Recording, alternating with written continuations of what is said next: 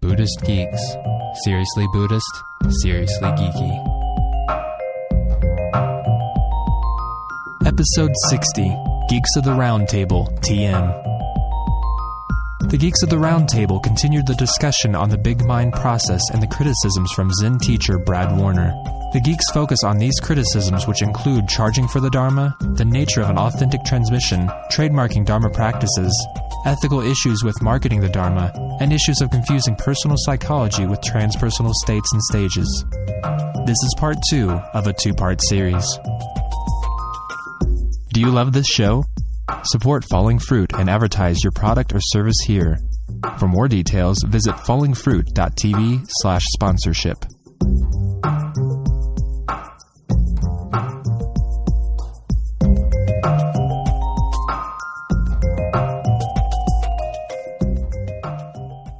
me think of a Korean Zen master that I've always been interested in. Well, always. For a couple years now, I've been interested in Chinul. Uh, one of my teachers pointing his work out, and he talks about sudden awakening, gradual cultivation. Mm-hmm. I mean, and, and during his time, there were all these schools that were all about sudden awakening, and then they'd say, "That's it. You don't have to do anything else. You're done." Sweet. Goodbye. and, and they were kind of the, they were the mixen in many ways, Yeah. or, or the mixon in Korean, and um, and so he was saying, yeah, you, you can have these, you have to, in, in a sense, have a sudden awakening experience before you really know.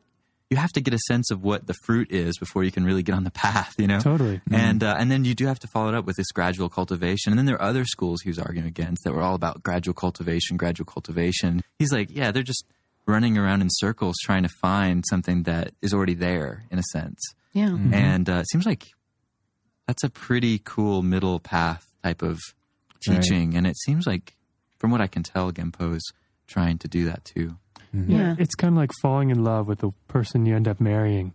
That um, you know, if you don't have that period of romance at the beginning with the, with the hot dates and and the the wildness, then you don't know what you can have in the long term. If you just try to build up slowly, someday we'll fall in love. You know, that's good too. But you got to have both. You got to have the commitment and the passion, um, or the experience and the discipline. That's what I think, at least. So I think we've been we've been kind of you know supporting Genpo's you know practice and what he's doing. So I thought it'd be useful too to actually take on the perspective of you know just being skeptical. Like, oh, well, maybe there is. I mean, let's question it. Should we Let's look come at it. from the voice of the skeptic, perhaps? exactly? Well, from the voice of Duff, um, I really love voice dialogue work, and I and I love what Genpo's doing. Personally, I haven't experienced the higher transcendent voices as being useful for me, even though I love the work in general. Yet, as a life coach, I've actually recommended the work to some of my clients who found it incredibly valuable. Big mind. Yeah. So the perspective I often hmm. take is, you know, hey, it, it doesn't rock my boat, but it seems to be really effective for some people. So more power to it. You know, I, I take a sort of a flexible Hmm. upaya approach that, hey, whatever works, go for it. Mm-hmm. And if it doesn't work, go find something else. Yeah, it's interesting. One of the teachers we talked to, who I won't mention, they have a firm grounding in tradition, in the Tibetan tradition, and they they actually had some really strong critiques of Big Mind and Genpo's approach, and had done had tried it. Although I would I would say their reaction was so strong that I question, you know, whether or not they'd really mm-hmm. tried it with an open mind. Yeah. But that being said, they had some great points about transmission that that basically what Genpo's doing is not the same kind of transmission that happens in the Tibetan tradition. That it's much mm. more in a private setting, and that it sometimes takes years to build up to that with the teacher. And that she hmm. basically brought up this criticism of confusing psychological techniques with contemplative techniques. And I thought that was a good hmm. critique. I mean, it made me question the whole thing and hmm. bring it back into light and think about it. And that's the thing with, I guess, with the voice dialogue is it was originally intended for working with the psyche at the a- level of the ego. It's a Jungian psychoanalytic technique in particular Right. that was developed to work one on one with a client. Right. So, mm. so then I think Not that, that, it can't be expanded, but yeah. right, right. So I think mm. the critique of questioning psychology versus, you know, mm-hmm. contemplative Yeah. kind of trans egoic states and stages, like, it's, I think it's a good one. I, I don't, I don't know what the answer is. And I mm. suspect, Yeah.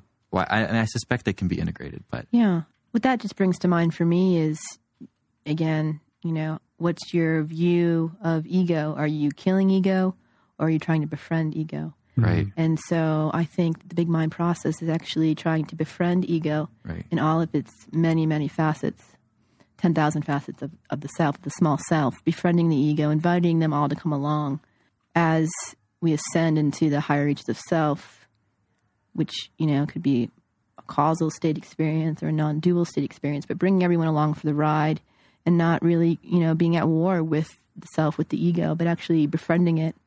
And that's why I think he tends to to use that process. It kind of befriends the the fragmented parts of self that you know could potentially get in the way of some kind of realized state experience. Mm. Mm. the tradition and transmission part, I think, is interesting to ponder. I don't know 100% though about what that person was saying, Vince. Um, Yeah, I mean, I- I'm get what, I get where they're falling. I, you know, I get what um, they're saying. I think about, and I think there's a question about when someone is exposed. That's still a question that's open for me. I know that in the West, though, that's it definitely changed. I mean, uh, Tibetan Buddhism, which was the example, is that Right. people are pointing out instructions right and left Right. so I don't know that the teachers are doing. it. I'm assuming that they're thinking that it's not necessary. That person has to go through all that. I think there's probably some validity to exposing people later, and probably has a higher impact on them when they get those kind of instructions. Right. Right. And I think there's a, uh, you know, as we were saying, it's good to question something that's happening that's new and that's innovative and changing from tradition. I also think that there's just tons of, you know, I don't know if this is off the topic a little bit from what you were saying, Vince, but there's also lots of of just random crazy practices that people do to do pointing out instructions. I can attest to that. I mean, I've just been given so many transmissions for practices that are just freaking bizarre. I'll just be honest, you know, and they, you know, it doesn't seem like there's this one special way of doing that. That's, I guess that's my point. And so that's maybe on, in, you know, favor of Genpo's unique pulling a new technique out and trying it. Um, I mean, there's still a question about the psychological and, and uh, transpersonal or trans egoic piece, but I don't know. I guess I'm just curious how you guys are using the word transmission because in terms of the big mind process, I wouldn't necessarily call that transmission. you Right. know? Right. Yeah, Yeah, that's that's, a a whole good other point. question. yeah. I don't know. I mean, the way I've heard the big mind process described, I mean, transmission usually, I mean, Tibetan Buddhism means that there's something really happening from the teacher to you that's Mm-hmm. non conceptual, even though they might be using words and pointing, you know, the instructions are pointing out. But Mm-hmm. at the moment when, when there's some sort of experience, it's like that's considered a transmission that's happening non conceptually. Yeah. So that's usually how it's used. I think there's another use of transmission in terms of like passing down instructions and Right, right, right. teachings, mm-hmm. Yeah. so which is a little bit different. It's like esoteric and Right. right? Even though, intimate and private and yeah, Yeah. In some, yeah, most cases the stories seem to be that way, where you know the teacher will go and like, whack you on the head, and all of a sudden you'll like Get poof, right? Transmitted. Yeah. Meanwhile, the tradition, if you can call it that, that I'm part of, is transmitted through audio and video cassette. That's right. Totally different you you get the hit a big mind when you're listening to Goenka chant. on video. Yeah. So so you're saying basically uh, there's some part of the big mind process that's not necessarily a transmission. It's not like Genpo's himself or whoever's conducting it, Yeah. because many people conduct yeah. the And Hamilton. I, I wouldn't say that. I mean, again, I'm just a lowly Buddhist student, not an authority on anything at all. But Yeah. uh, the way I see it, I wouldn't call big mind process a transmission. I think it's more Roshi leading you to yourself, right, yeah. which I think is different than transmission. right. it's more of a point. state access. And Yeah, I really technique. do think it's just a state. Whether mm-hmm. it's ego, you know, whether you're in the ego voices or the transegoic, transpersonal mm-hmm. voices, it's just go into mm-hmm. the state. That's Yeah, and the other the thing- injunction. about big mind is you actually really have to fully give yourself to the process. You can't just half-ass it; it doesn't work. So, however much you know intention you're putting into to the process, I think is equal to the amount that you get back. So, Yeah, that's a good point. Yeah, that's a great point. I mean, having done the process, when I heard the criticisms from that teacher, and uh, I was thinking, well, I mean, from the perspective of that process, she was in some voice that she wasn't willing to get out of. yeah, And that mm-hmm. could be the reason from that perspective that she wasn't able to access these other voices. yeah, And so I certainly thought about that. But it's always tricky, you know, looking at things from the perspective of that thing because it's almost impossible to ever be wrong. Yeah. well, yeah. So, what do you guys think about the other claims about I mean, it seems like there's some other pieces from Brad, just to be fair to his perspective. Um, one of them is that Big Mind costs a lot of money, or that Buddhist teaching, implied in that, seems like Buddhist teaching should be free. Right. Um, I know we covered that a little bit at, on Buddhist Geeks before, and the other bit about Buddhist teachers shouldn't be famous, and it seems like is implied in that as well, although he didn't say that directly. And what about marketing Buddhism? Is it ethical to market Buddhism, or is it unethical to not market Buddhism? So what was the first question? I, Oh, sorry. First question. I asked too many Come on, we're simple people here. First question: Buddhist practice should it be free, should it be free? Oh my gosh. Yeah. we- especially new techniques? Right. well, and, and and to be fair to, to Genpo's process, he he does offer a lot of scholarships and things like that. Scholarships and suggested donation Right, isn't right. necessarily Yeah, I don't actually like. to pay. It was kind of like a no. I mean, a duh thing. I was like, how is this different than any any other dharma that I've seen That's right what I now in the say West? too. I'm Yeah. like, I mean, Yeah. do you pay to go on retreat? Yeah. Most Everyone. most retreats. Although yeah. I- yeah, you although I know, would say- it's like Although I would say that I've I've wanted to go to Genpo's retreats, and it's it's been about four or five times more expensive than the ones mm. I tend to go on. So yeah. his Well, here's system is a- definitely different in terms of the price. But I also have heard from you and from other people that if you really don't have the financial resources, the Oh, community the- is very open. Yeah, they work with you. I think Right. the potential, you know, the problem that that's added to this is the whole trademarked TM sort of thing. Oh yeah. Mm-hmm. And I'm not saying it's. I mean, we can debate that, but I actually had a thought about that because obviously that that really struck a chord with Brad because he Yeah. his title of the post was "Big Mind TM is a big load of horseshit TM." Right. you know, and uh, Yeah. but the funny thing is, so TM is a Western way of saying, listen, don't use this name without permission. But is it really any different? Just the Buddhist traditions just don't have TM. Why as well just call it transmission. transmission. TM. Right, TM. But I'm saying like you can't in any like for example the Tibetan tradition, you can't just go around saying I'm a Nyingma teacher Yeah. without getting a bunch of shit from that tradition. So like everything else is TM'd. For example, lineage holders, you're TM'd. Well, that's the thing. So, like- it's kind of funny because That's true. Brad Warner, his teacher Kabbalah, said you can teach. So he is, I mean, a trademarked in a sense. I mean, he was given the authority to teach, and if and he would shoot down anyone who just started teaching and didn't have any authority. I'm sure Mm-hmm. he'd be like, "Hey, wait a second, that's fishy." yeah. Um, So seems like there's some contradiction there with the TM thing.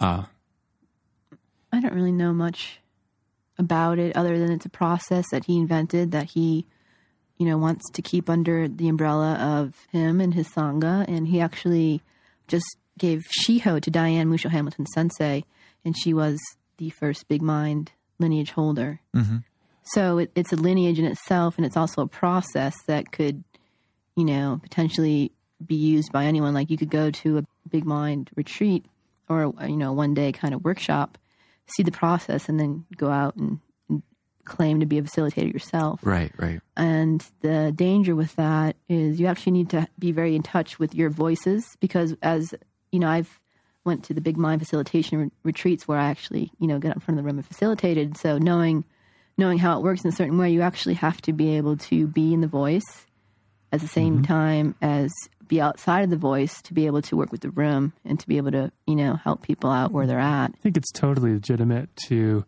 um, have some sort of safeguard around anything that works, even at the psychological level, let alone at the transpersonal level. I mean, there's just so many things that can go wrong when you start getting into voices. People can flip out or Yeah. do something crazy. I mean, I thi- that's what I was saying. I think like what you described, like there's a lot of important things that need to be in place for someone to do this, Yeah. and that's the protection about that. I think the other piece, why you know, so I think that's no reason to to kind of diss this TM thing. I think the other part is it screams of business, and there's a real big problem Right. with Dharma and business and sustainable uh, Dharma centers where people see TM. I mean.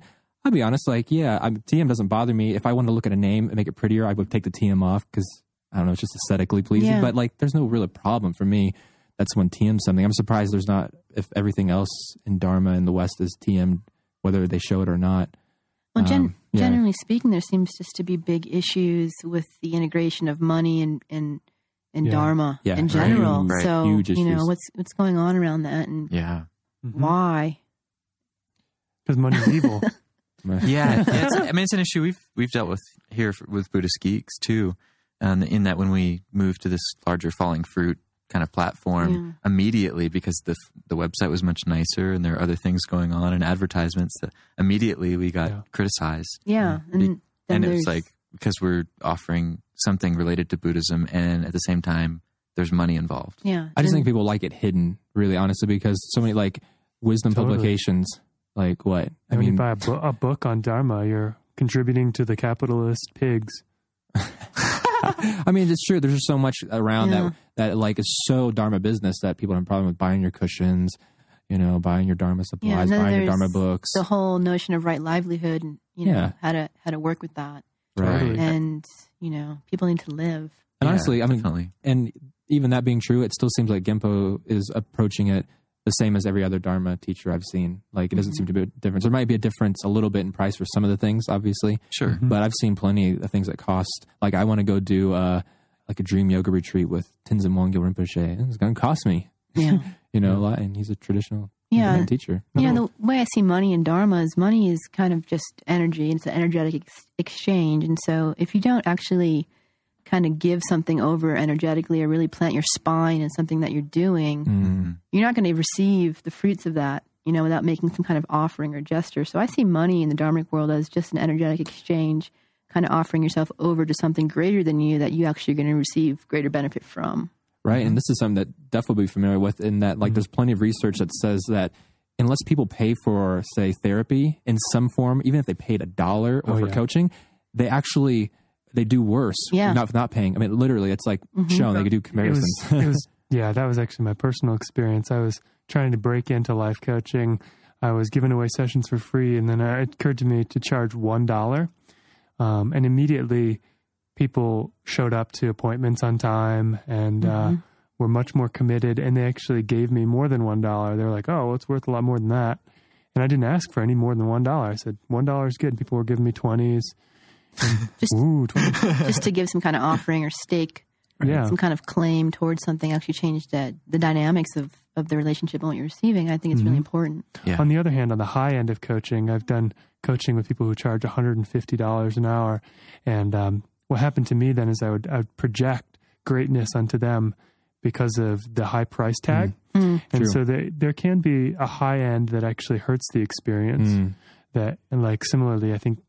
In the Buddhist tradition, it may be more like a cult scenario. Like if you dedicate your entire life to something in a way that actually doesn't work well for your life, Mm, um, and you dedicate more than you'd want to, I think it could hurt you. Yeah. that's a good point. And there's always the barrier of uh, accessibility. Like, Totally. how cheap does something need to be for certain kinds of people Yeah. that don't have tons of money to actually have access to it? And Yeah. that's, it seems like, in principle, that's why there's this idea of the Dharma being offered freely and why so many teachers Mhm. appreciate it.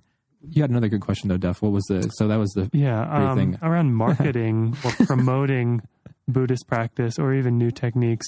Yes. Um, marketing. you know, some people seem to think that it's unethical to market a technique as being effective. you know? This And other- technique sucks. Don't do it. Yeah. Right. Um, and I wonder if it's unethical to not market Duff- Buddhist techniques that are effective. It- going back to the TM thing, I think some listeners might have just thrown up in their mouth when you said market and Buddhism in the same sentence. It's like market Buddhism, like Yeah, well, by marketing- you know, By marketing, I mean in just a general way, uh, kind of the definition that Seth Godin gives, which is to promote an idea. And we're promoting ideas right now just by talking about them. Every time you say, you know, Vipassana is great, you're marketing. You're Right. marketing the technique of Vipassana. Mm-hmm. You're not, even if you're selling somebody on it, even if you don't benefit financially at all. Mm-hmm. yeah, there's a lot of baggage with those words. I mean, I felt that way about marketing until probably till I met you, and you know, I started being exposed to other marketing books where they actually use different words, and so it's like a little bit of semantics, I think. And then like, oh yeah, well of course, it's like whenever I recommend anything or say, hey, this is really good, you should try this out. Yeah, it's marketing, and that's uh-huh. a it's a good. It can be a good and healthy thing versus like you know thing like marketers are just out to get you, and so like when anything kind of looks explicitly like marketing, like for example the experience of a Zen master, you know, it speaks a little bit more to marketing. People automatically Sure. may have a reaction to say, mm, "That's bullshit," you know, because Yeah. Well, that kind of goes along with the territory of promoting anything or persuading anybody Yeah. on anything. Right. Is that it has been so used by ego for selfish purposes that Mm. we are rightly skeptical, especially in the United States, where we have a lot of marketing being bombarded with constantly things that are not in our best interest to purchase or consume. Mm, Um, you know, pretty much everything that's marketed on television is bad for you. that's a good point. So, but as far as Buddhist techniques, I mean, is there any Buddhist technique that's bad for you? And is there any that's not really marketed anyways? I, th- I think you're right. I think the cool question. I think it is ethical to market, and it just happens anyways. I Mm-hmm. think it's just taking on Western forms. That's what I, I keep thinking now that I'm talking about it more and more. I think there's just Western forms, but Buddhism has been marketed for friggin' ever. Like, you know, like shamatha, do it. It's great for you. It's good. You'll, you know, develop concentration. They just don't put it in the quotes and put it on a card or, you know, Yeah, if, if, if the Dharma wasn't marketed, it wouldn't even have made it to the West. right. You know, we wouldn't even be here right now having this conversation if there wasn't marketing yeah. involved. And Yep. I, I don't have a problem with marketing per se. I guess, you know, there comes into questions how something's marketed, True. you know, so that kind of brings it more into question. And Yeah, like then there's, you know, the vow, I vow not to be stingy, especially with the Dharma. How do I get, how do I get it out there? How do I make the seed Yeah. flourish in the West? Especially right now, it's having such a hard time. I know in Japan, Zen, you know, is, is, um, facing a certain death of the tradition in a certain way and Mhm. and um, to keep that seed kind of going it was brought over to the west and then how to kind of give that to westerners who culturally are completely opposite of the japanese in Mhm. terms of discipline and Yeah. you know self-study Right. David Deida has a book out right now called Instant Enlightenment Fast, Deep, and Sexy. Talk about marketing the Dharma. Um, it doesn't seem like it's actually a particularly Buddhist book either, like when you read through it. But most people, when they think about selling the Dharma, that's where it goes in their mind. And they're like, okay, well, that seems really over the top. Not only is it enlightenment, instant enlightenment, and it's associated with sexuality in a way that may be inappropriate. Um, Mm. It has nothing necessarily to do with, say, shamatha or vipassana practice, and may be opposed to it if you take a precept on, for instance, abstaining from sexual misconduct. Mm. What do you guys think about associating sexuality with the Dharma and marketing it? Yeah. I think it might be a little too soon for that if it were ever appropriate. I don't really know. I mean, it's hard to tell, especially with the skillful means part. I mean, Right. kind of that skillful means piece always leaves like every single door open. like no door can be closed, but it Yeah. might be a little too soon in Buddhism's development in the West to do that sort of thing. Yeah. And I think it is it's healthy to question the authenticity of the marketing being done, which I think is what happened with the big mind. That's an example. People are Yeah. questioning the principles behind it. Uh, what I'm interested in is, is piecing out the shallow criticism or like shallow reasons why someone might call it inauthentic, like just doubt that's not backed by reason, just automatically like, oh, it's Genpo and, you know, Mhm. uh, I don't buy it. They don't give, you have to give someone a chance. I think it's totally fair to call into question, like, well, is what they're saying is that appropriate the way that he worded that? Maybe actually, I mean, I still not, I'm still debating whether the way that it's worded, that advertisement, it possibly could be worded a little bit better that makes it a little bit more authentic. But there's the issue of like, but does it need to be a little bit flashier to get people to to come to it? And there's and then yeah, one thing which I'll let you go, but um, is the bait and switch that I know um, Vince has talked about. So there may be some stuff going on with that, you know, getting people in and then you switch it on them and, and Yeah. Get him in with the idea of Kensho and Satori and then switch it with some actual Ha ha ha, all life is suffering. ha ha ha you have to sit ha ha ha like you can have a brief glimpse of, of some freedom from identification, but now it's now it's something that you need to get back to. yeah, in, in some ways, all Buddhist promotion or marketing or techniques um, is that bait and switch. You know, yeah, freedom like, from suffering. freedom from suffering. Damn, That's that a huge claim, dude. Yeah, still haven't had it after a few retreats. Feels pretty. I mean, it's Well, yeah. the techniques are definitely still valuable, and that's the thing. I mean, it's really tricky. It seems to me. I mean, when I really check in with myself, like because I have brought brought to Buddhist practices and literature and Dharma through often flashy things. Mhm. Um, a lot came from Ken Wilber, who's an expert at being flashy. He has a thick book on philosophy called Sex, Ecology, and Spirituality. There's no reason to put sex in the title at all. It's hardly about sex. that's a good Um, point. I never thought about that. I just like, that's a good title. This was a damn good title and sold me. Um, and it's a great book, too. Yeah, Um, and I was sold on going on a Vipassana course because of how powerful the experience was for people I know who've gone on many courses. Um, and they told me about the, the pain, I mean, to be honest. Yeah. And that has been a little different than some of this marketing stuff. But Mhm. um, yeah, I wonder, you know, how much should we, when we're promoting wonderful things, wonderful Dharma, should we say, and it's excruciatingly painful and you should still do it? Right. right. That's what Vince does. Yeah, I, I've lately I've I I don't know lately maybe I've shifted again, but yeah. I for a while there I wouldn't uh, if someone was interested in Buddhist practice I'd be like yeah you know listen to them not really suggest anything but just if they really seemed interested, be like, well, I'll give you the fair perspective. One on the one hand, like yes, enlightenment's possible. You can do these techniques; they will get you enlightened, and you you can't really know what that means until you get there, Mm. or until you realize what what that is. And in the process, like there are periods of death and dying that happen on many different levels, Yeah. and that's not exactly very fun or Yeah. even useful in the real world. and that sometimes people sometimes people have deep insights and then they get into a period of death Mhm. and they actually don't know a, a way to get out. And I think sometimes that's because they don't have good guidance or but oftentimes it's because Buddhism's marketed in such a way that people come to it and they give themselves to it and then they they find themselves in this difficult territory and then don't have the correct guidance or Mm. I don't know. That seems the main danger of marketing or promoting Buddhism as freedom from suffering or a way to be happy is that it can set you up for not realistically dealing with the stages that can be really painful Right. or the deep stuff that Well- can come to the surface. I think that's follow through more than marketing. I mean, and that may be a question of how Western Buddhism is being established. If it's and right now it's pretty loose, you know. Whereas I think really in past times it's been more intimate and you've had more access to the Yep. teacher. So I think that's less to do with the marketing versus like having someone there to hold your hand, you Right. know, to the point that you need to.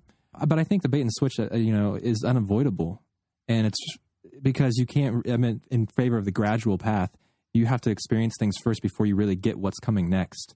I mean, that's at least been described a lot in Tibetan Buddhism. So, for example, going through the yanas, they'll you go to the Hinayana, they tell you this one thing, and then they just say, "Just kidding," you know, and then they go to Mahayana, and then it's like, and then they go, and then even in Tibetan Buddhism, they'll go one step further, Vajrayana, Fuji again, you know, and so you just can't get to those things. And even the five paths are laid out like where the first two are, you're just conceptually guessing, but they're saying your guessing is pretty close conceptually, and you still won't fully know until you have that direct experience. hmm So the bait and switch just seems to make sense that you're just you're kind of getting some idea and it sounds really good, and you get on there, and then they start giving you the insight to what's really going on. You know, In some ways, life is a bait and switch, though. I mean, here we're all promised great things in every aspect of our lives. And if we believe that too much, then we don't face some of the harsh truths of reality that Buddhist practice is pointing out to us, like impermanence, suffering, and no self. Those Hmm. things are there whether we take the Buddhist bait and switch and practice or not. And Right. we suffer regardless. Yeah, I guess in terms of the bait and switch, there's, you know, the intrinsic bait and switch that we're all talking about. And then there's the intention to actually do a bait and switch. right? Which- Right. yeah. yeah, it seems like most teachers don't. It's not like, hey, Most you know, teachers don't I'm want going that. to do this. It's I think it's more of an intrinsic kind of part of the process. Yeah. Yeah. And not really malicious in terms of the intention of actually being cognizant that I'm going to, you know, premeditate this bait and switch on you. Well, I don't think I don't. Yeah, even when I was saying bait and switch, it didn't feel like a negative thing to me because actually, I think teachers are aware of it consciously. But the part we were saying earlier is the follow through. Is like Yeah. when they tell you something, their their intention is to be there lovingly with you through that path. So when they say, "Yeah, come here," like Buddhism is great, you're gonna have great experiences, you're gonna have less suffering.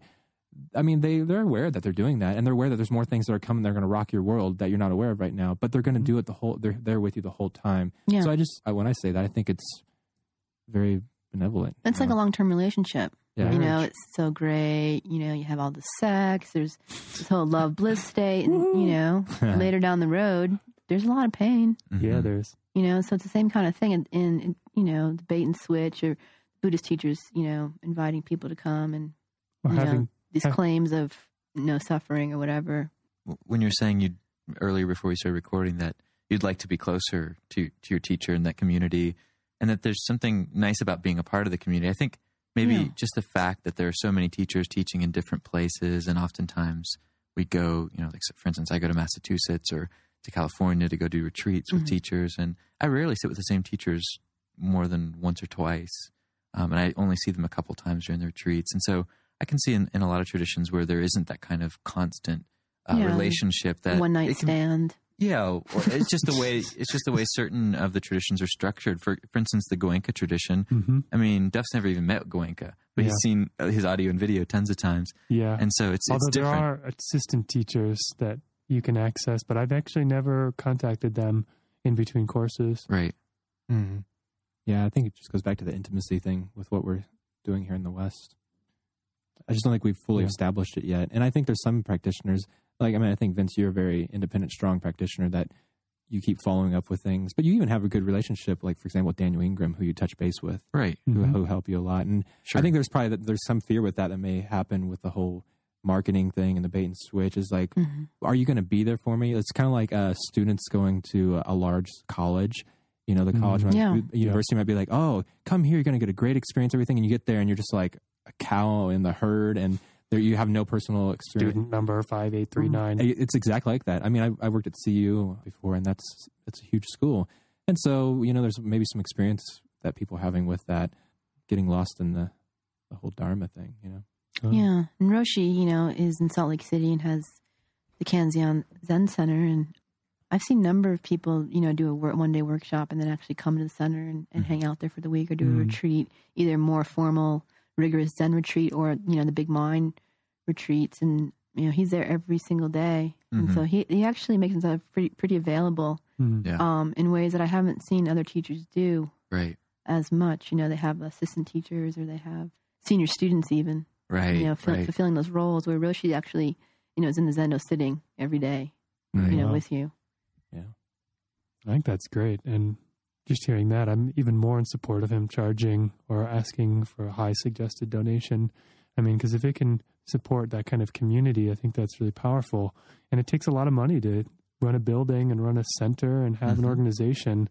Um, you know, people who are in the Christian tradition end up tithing or donating fair amounts of money, or if they don't, the churches are often in financial peril constantly Mm, yeah. even though there's hundreds or thousands of community members, um, if there's not a financial con- contribution there, then you can't have a regular minister or a regular Zen teacher who's just hanging out and is available. Right. Geeks of the round table. The table that's round. There's geeks around. Geeks of the round table.